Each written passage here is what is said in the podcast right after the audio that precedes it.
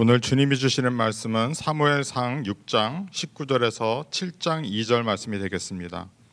사무엘상 6장 19절에서 7장 2절 말씀입니다. 베세메스 사람들이 여호와의 궤를 들여다본 까닭에 그들을 치사 5만 70명을 죽이신지라 여호와께서 백성을 쳐서 크게 살해하셨으므로 백성이 슬피 울었더라. 베세메스 사람들이 이르되 이 거룩하신 하나님 여호와 앞에 누가 능히 서리요 그를 우리에게서 누게게로 올라가시게 할까 하고 전령들을 기랏 여아림 주민에게 보내어 이르되 블레셋 사람들이 여호와의 궤를 도로 가져왔으니 너희는 내려와서 그것을 너에게로 옮겨가라. 기란 여아리 사람들이 와서 여호와의 궤를 옮겨 산에 사는 아비나답의 집에 들여놓고 그의 아들 엘리야사를 거룩하게 구별하여 여호와의 궤를 지키게 하였더니 괴가 기랏 여아림에 들어간 날부터 20년 동안 오래 있은지라 이스라엘 온 족속이 여호와를 사모하니라 아멘. 오늘은 아, 이 거룩하신 하나님이라는 제목을 가지고 여러분과 은혜를 나누기 원합니다. 영어로 하면 This Holy God이 되겠습니다.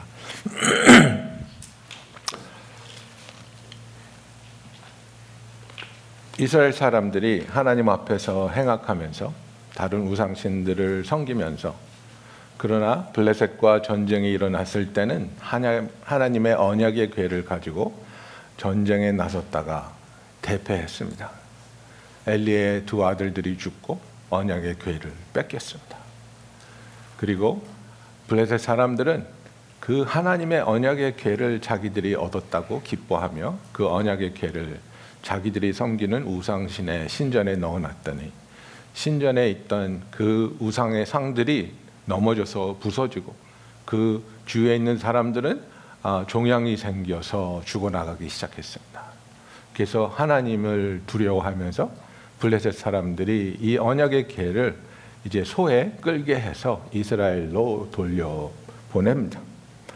그래서 베세메스라는 곳에 언약의 괴가 도착하고 이스라엘 백성들은 하나님의 언약의 괴가 도착한 것에 대해서 너무나도 기뻐했습니다.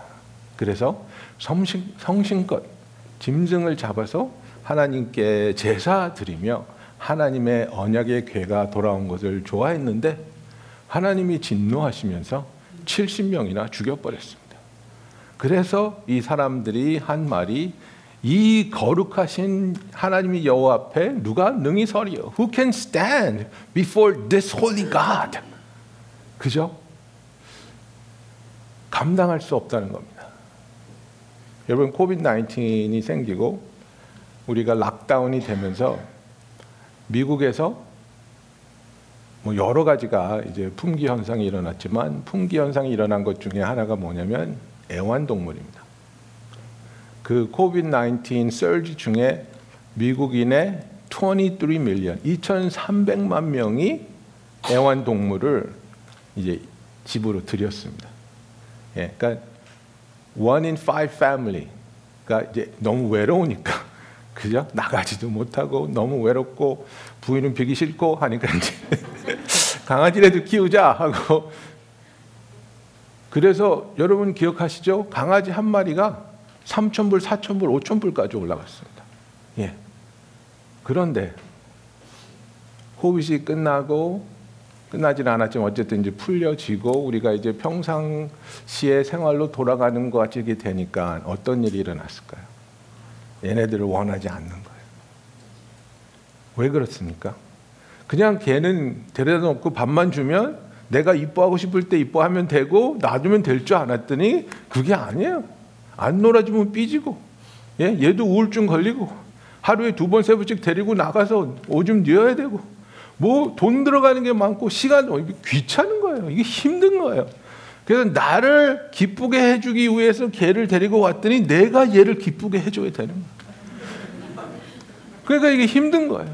그러니까 입양 보내야 되고 예, 네, 네, 파양하고 야 너 딴 데 가서 살아라. 내가 상상했던 것이 아니니까. 그리고 내가 감당할 수 없다고 느껴지니까. 그렇게 조그마한 생명체와의 관계에서도 우리는 어려움을 느끼고 후회를 하는데. 지금 우리가 하나님 아버지와 관계를 맺고 있는 하나님의 자녀들입니다. 우리는 감히 하나님께서 이 우주를 창조하시고 우주를 다스리고 있는 하나님께서 우리를 택하여 주시고 우리를 사랑하여 주시고 우리의 죄를 예수 그리스도의 보혈로 사하여 주시고 우리를 구원하여 주시고 이제 너와 나는 관계를 맺고 깊은 관계 가운데 매일매일 동행하며 영원히 가자고 그 아름다운 관계로 우리를 초대하고 있는데 우리는 너무나 단순하게 어우 예수 믿으면 지옥 안 가요? 어우 예수 믿으면 돈 벌어요? 건강해져요? 그게 아니라는 거예요.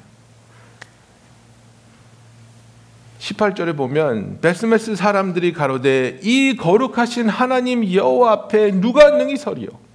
그를 우리에게서 네게로 가시게 할고 벌써 떠나보낼 생각하고 있는 거야. 벌써 여호와의 괴가 여기 있으면 안 되겠다고 생각하는 거야.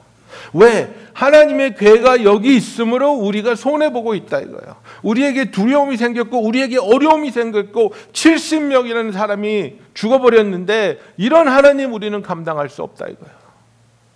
하나님이 왜 거룩하셔 가지고 우리한테 진노하시냐 이거예요. 여러분 하나님은 거룩하신 하나님입니다.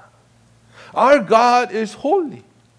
그래서 하나님께서는 이스라엘 백성을 애굽에서 이끌어내면서 come out from among them. 그저 그들에서 분리돼서 나와서 내가 거룩한 것 같이 너희도 거룩하라고 말씀하고 있는 겁니다. 우리가 하나님을 안다는 것, 하나님을 사랑한다는 것, 하나님의 자녀가 된다는 것은 이제 세상에서 나와서 세상과 구분된 목표, 목표를 가지고 목적을 가지고 더 이상 나를 위한 삶을 사는 것이 아니라 하나님을 위한 삶을 사는 것, 하나님께 나의 모든 것을 내어 드리는 것, 바로 이것이 거룩한 삶이라는 것입니다. 사전에 나오는 거룩함과 히브리어에서 가지고 있는 거룩함의 단어는 다릅니다. 의미가 다릅니다. 우리가 그냥 통상적으로 이해하고 있는 거룩함은 죄 짓지 않고 깨끗하고 오염되지 않고 이런 것을 얘기하지만 히브리어에서 정의로 하고 있는 거룩함은 특별한 목표를 위해서 구분시켜 놓은 것을 말합니다. 그러니까 예를 들면 옛날 옛날 한국 집에 딸이 아홉이고 마지막 막내가 아들이라고 칩시다. 예. 그런데 그 집이 양계장을 하는데 양계장에서 계란이 120개가 나온다고 칩시다. 그러면 엄마가 아들을 위해서 계란을 구분해 놓은 거예요. 90개. 아홉 명의 딸은 30개. 아들 혼자 90개. 그런데 그 엄마한테는 이 90개가 뭐예요? 거룩한 거예요. 특별한 목표를 위해서 분리해 놨기 때문에. 그게 정의예요. 여러분 우리가 왜 거룩하냐면 우리 다, 우리가 다른 사람보다 깨끗하고 덜 죄짓고 덜 욕해서 거룩한 것이 아니라 하나님의 특별한 목표를 위해서 구분시켜 놓았기 때문에 거룩한 겁니다.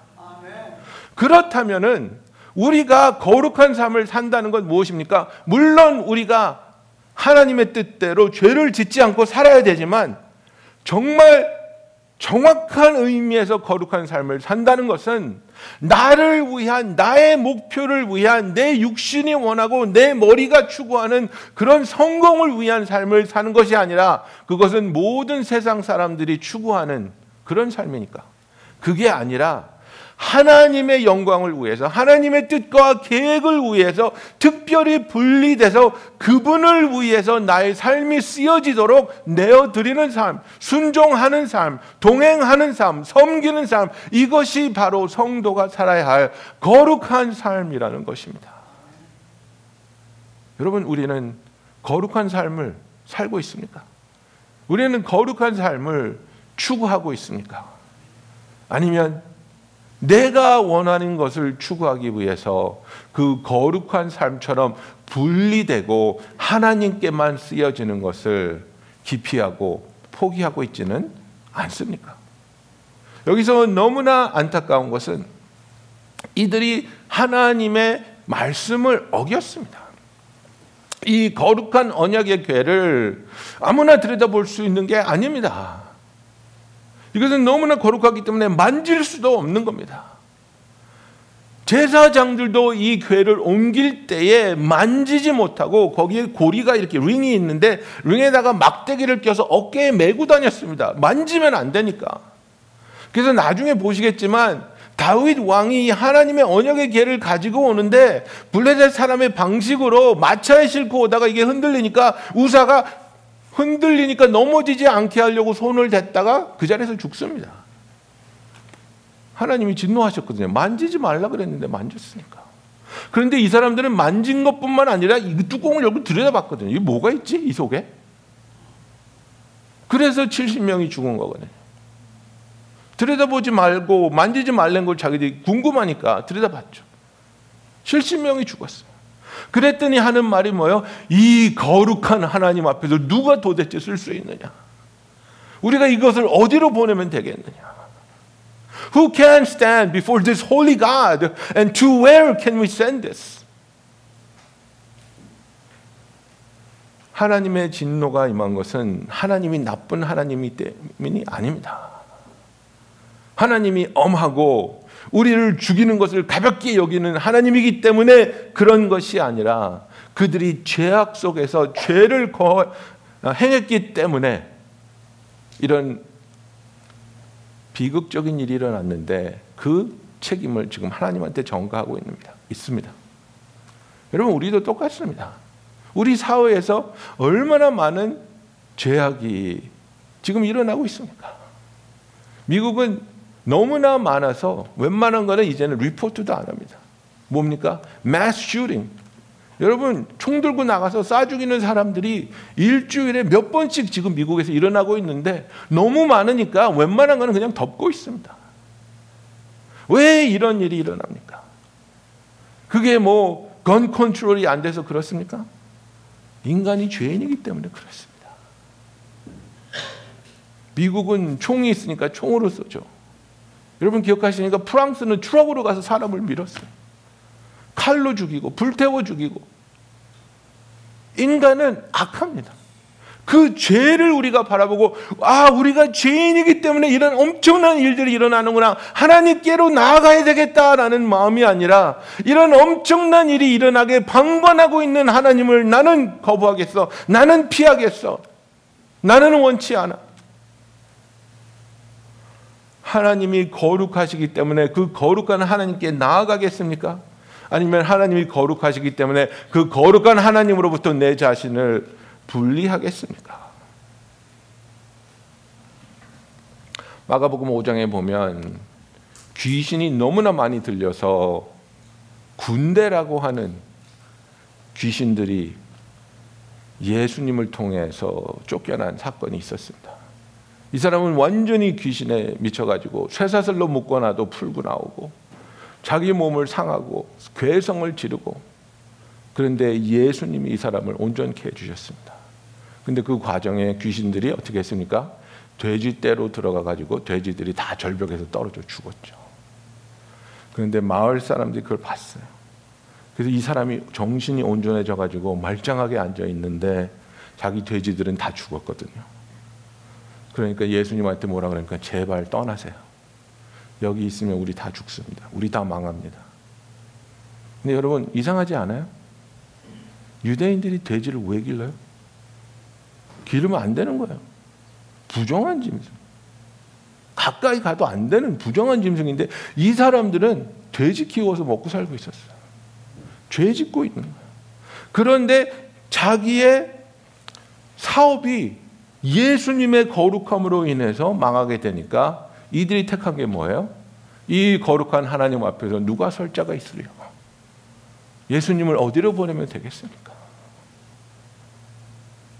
포기하지 못하고 내려놓지 못하고 자기의 이익을 자기의 쾌락을 자기의 기쁨을 내려놓지 못하고 하나님을 떠나보내려고 하는 인간의 모습입니다. 베세마스 사람들이 하나님의 언약의 괴가 왔을 때 처음에는 기뻐했습니다. 제사도 드렸습니다. 그러나 하나님의 그 거룩하심이 드러나니까 그들은 하나님의 괴를 다른 곳으로 보내기를 간절히 원하고 있습니다. 여러분 우리의 삶에 있어서 우리가 잘못된 길로 갈 때 하나님은 우리를 사랑하시기 때문에 분명히 그곳이 잘못된 곳이니까 그곳으로 가지 말라고 우리를 인도하실 때도 있고 책망하실 때도 있고 교훈하실 때도 있습니다. 히브리서 12장에 보면 6절 7절에 보면 주께서 그 사랑하시는 자를 징계하시고 그 그의 받으시는 아들마다 채찍질 하심이니라 하였으니 너희가 참음은 징계를 받기 위함이라 아들 하나님이 아들과 같이 너희를 대우하시나니 어찌 아비가 징계하지 않는 아들이 있으리요 그러면서 11절에 가면 무릇 징계가 당시에는 즐거워 보이지 않고 슬퍼 보이나 후에 그로 말미암아 연달한 자에게 의의 평강한 열매를 맺나니라고 말하고 있습니다. 여러분 우리는 그런 말을 하죠. 사랑의 반대는 미움이 아니라 무관심이라고. 정말 내가 부모이고 사랑하는 자식이 있는데 그 자식을 무관심으로 아무리 잘못을 해도 내버려 두고 반응하지 않고 그렇게 방관으로 내버려 둔다면 여러분 그 아이가 자라나면서 나는 정말 사랑받고 있는 아이라고 느끼면서 자라겠습니까? 그렇지 않습니다. 내가 무슨 일을 해도 우리 부모는 상관하지 않아. 관심도 없어. 나를 사랑하지 않아. 라고 생각합니다. 하나님이 우리를 징계하시는 이유는 우리를 사랑하시기 때문입니다. 위험한 길로 갈 때에 그 위험한 길로 빠지지 않도록 우리를 잡아 끄시는 하나님의 사랑을 우리는 올바로 깨달을 수 있어야 하며 그 사랑에 반응하며 순종하며 회개할 수 있어야 하는 것입니다. 여러분 우리 삶에 있어서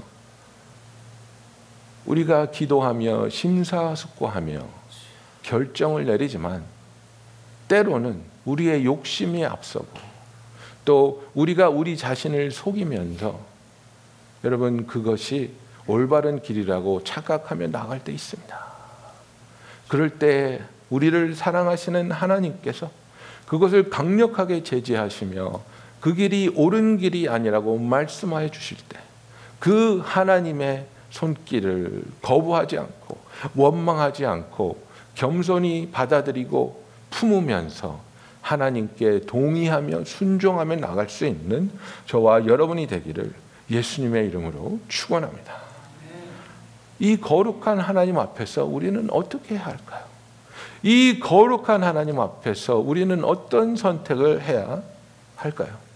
시편 24편 3절부터 6절에 보면 이렇게 쓰여 있습니다. 여호와의 산에 오를 자가 누구며 그 거룩한 곳에 설 자가 누군고 곧 손이 깨끗하며 마음이 청결한 뜻을 허탄에 허탄한 데 두지 아니하며 거짓 맹세치 아니하는 자로다. 저는 여호와께 복을 받고 구원을 하나님께 의를 얻으리니 이는 여호와를 찾는 족속이요 야곱 야곱의 하나님의 얼굴을 구하는 자로다. 그랬습니다. 여기서 이 시편 기자가 말하는 것은 하나님의 오를 자가 누구냐?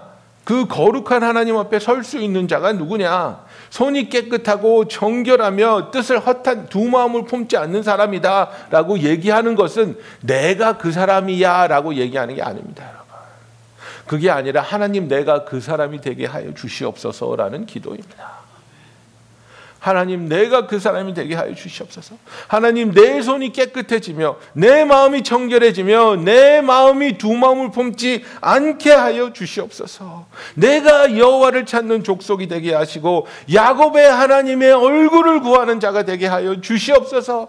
하나님께 앞으로 나아가기 원하는 마음, 거룩한 하나님이기 때문에 그 하나님을 피하는 것이 아니라 그 거룩한 하나님 앞에 설 수 있는 내가 되게 해 달라고 하나님께 구하는 우리들, 오직 하나님만이 우리를 하나님 앞에 설 수 있도록 예수 그리스도를 통해 정결하게 하시고 새롭게 하시는 분이라는 그 사실을 믿고 하나님께로 나아갈 수 있는 저와 여러분이 되기를 예수님의 이름으로 축원합니다. 여러분 우리의 힘으로 우리의 노력으로 우리의 선행으로 우리가 거룩해지고 깨끗해질 수 없습니다.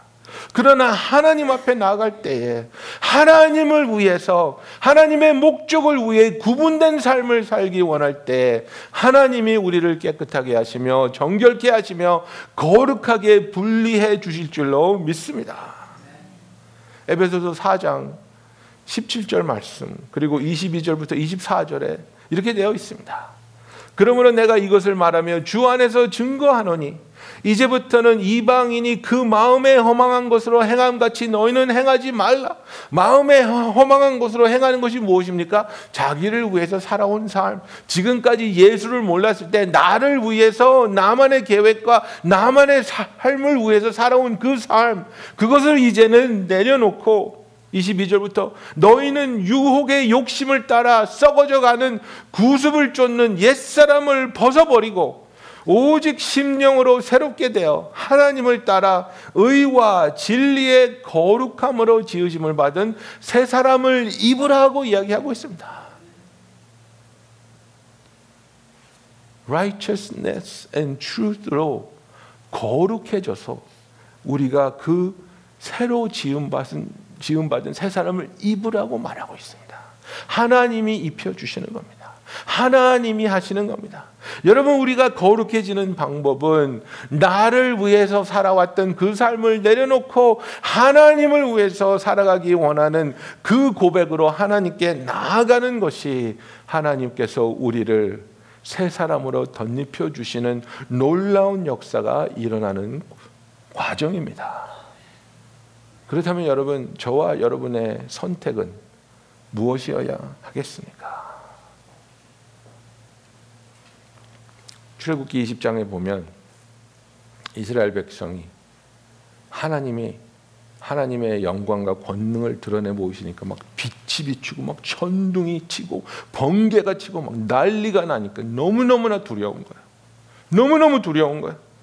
그래서 20장 19절에 백성들이 모세에게 이렇게 말합니다. 모세에게 이르되 당신이 우리에게 말씀하소서 우리가 들으리이다. 우리가 순종하겠습니다. 하나님이 우리에게 말씀하시지 말게 하소서. 우리가 죽을까 하나이다. 하나님은 너무나 거룩하고 너무나 놀라운 능력의 하나님이기 때문에 하나님이 우리에게 말씀하는 것을 우리는 감당할 수 없습니다. 우리는 하나님으로부터 멀리 떨어지겠습니다. 당신이 가서 하나님한테 듣고 우리한테 와서 얘기해 주면 당신 말씀 잘 들을 테니까 제발 제발 하나님이 우리에게 가까이 오지 말게 해 주세요. 여러분 이게 이스라엘 백성의 선택이었습니다. 오늘날에도 이런 모습으로 신앙생활을 하는 성도들이 있습니다. 목사님이 기도해 주시고 목사님이 저한테 말씀해 주세요. 제가 어떤 선택을 해야 될까요? 이쪽으로 갈까요? 저쪽으로 갈까요? 아우 나는 하나님은 좀 무서워요. 목사님은 좀 푸근한 것 같고 목사님 옆에 있을 테니까 목사님은 말씀하시고 하나님은 아 여러분 예수님이 이 땅에 오신 이유가 무엇입니까? 더 이상은 우리가 대리자를 통해서 하나님을 만나야 할 필요를 없애기 위해서 오셨습니다. 우리가 아들로 딸로 직접 하나님을 만날 수 있도록 거룩하신 하나님의 전안에 들어갈 수 있도록 예수님이 오셔서 십자가에 매달려 죽으셨습니다. 여러분 중에 여러분의 부모와 대다, 대화할 때 대리인을 두는 분 있습니까? 아빠한테 전화할 때 아들 지켜서 야 할아버지한테 전화해. 내가 하는 말 똑바로 전해. 그런 사람이 있습니까? 그런 사람이 있다면 그것이 얼마나 비극입니까? 얼마나 마음 아픈 일입니까? 하나님은 그 중개인을 빼버리셨습니다. 여러분 물건 살 때도 중개인 빼면 좋아하잖아요. 싸진다고. 하나님은 우리를 직접 만나시며 직접 대화하고 직접 품어주시며 직접 사랑해 주시기를 원하는 겁니다. 하나님은 거룩하신 하나님입니다. 그 거룩한 하나님께 나아가기 위해서 하나님 당신은 왜 거룩해 가지고 이렇게 어렵게 합니까가 아니라 하나님이 거룩하시니까 나도 거룩하게 만들어 주시옵소서. 이 마음을 품는 저와 여러분이 되기를 원합니다. 베드로전서 1장 16절에 분명히 말하고 있습니다. 기록하였을 때 내가 거룩하니 너희도 거룩할지어다 하셨느니라. 여러분 이것이 우리를 향하신 하나님의 초청입니다. 나에게 나오기 원한다면 그렇다면 너희가 거룩해져야 되는데 죄가 없는 완벽한 삶을 살아야 나에게 나올 수 있다는 것이 아니라 이제는 인생의 목표와 방향을 바꾸라는 겁니다. 너를 위한 삶을 살던 그것을 내려놓고 이제는 하나님을 위해서 하나님의 목적과 하나님의 부르심과 하나님의 영광을 위해서 쓰임 받기 위해서 하나님께 나오라는 겁니다. 거룩한 목적을 위해서 특별히 따로 분리된 자 그들 중에서 나오라는 부르심을 분, 구분함을 받은 자들이 바로 거룩한 자들, 하나님의 자녀들, 하나님의 성도, 저와 여러분입니다. 거룩함으로 부르심을 받은 사랑하는 성도 여러분. 이제는 거룩한 사, 하나님을 두려워하고 부담스러워하는 것이 아니라 간절히 원하며 구하며 거룩한 자를 새로 입고 하나님께로 나아가는 여러분이 되기를 예수님의 이름으로 축원합니다. 기도하겠습니다.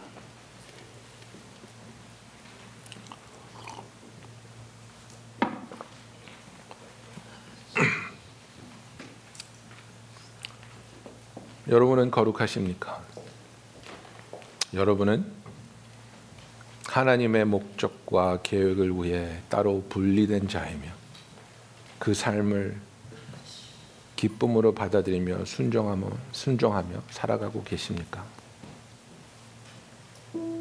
아니면 이 세상 사람과 분리할 수 없는 동일한 바램과 목적을 가지고 세상 속에서 헤매이고 계십니까? 지금 이 순간에도 하나님께서 말씀하고 있습니다. 그들에게서 나와 나의 거룩한 백성이 되라. 의미 없는 것들을 쫓는 무의미한 삶을 사는 것이 아니라 영원한 것을 준비하신 하나님의 거룩한 계획을 위해 분리된 자가 되는 저와 여러분이 되기 원합니다. 여러분 이 시간에 우리 다 같이 하나님께 개인적으로 일대일로 만나며 기도하는 시간 갖기 원합니다. 기도하겠습니다.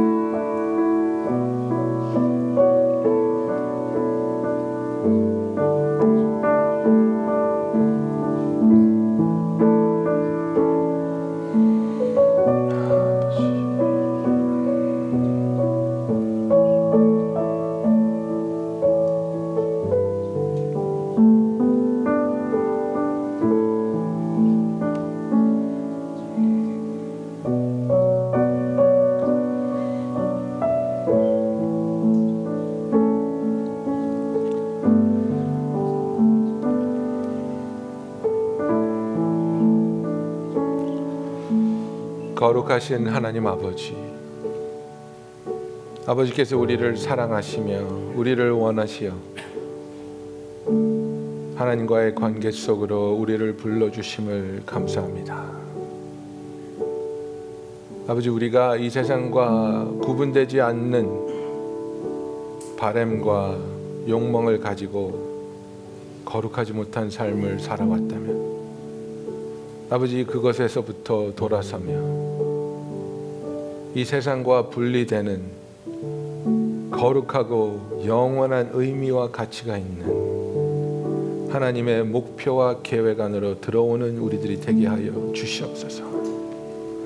거룩한 하나님을 원망하며 두려워하며 그 하나님으로부터 숨기 원하는 것이 아니라 그 하나님께 가까이 가기 원하여 하나님께 구하며 하나님께 고백하며 하나님이 우리에게 깨끗한 손을 주시며 정결한 마음을 주시며 새롭게 지으신 거룩함으로 우리를 덧입혀 주시기를 원합니다. 하나님을 위해 사는 기쁨을 알게 하시며 하나님을 위해 사는 의미와 가치를 깨닫게 하여 주시옵소서. 영원한 것을 붙잡기 위하여 영원치 못한 것들을 내려놓는 용기를 허락하여 주시옵소서. 예수님의 이름으로 기도하였습니다. 아멘.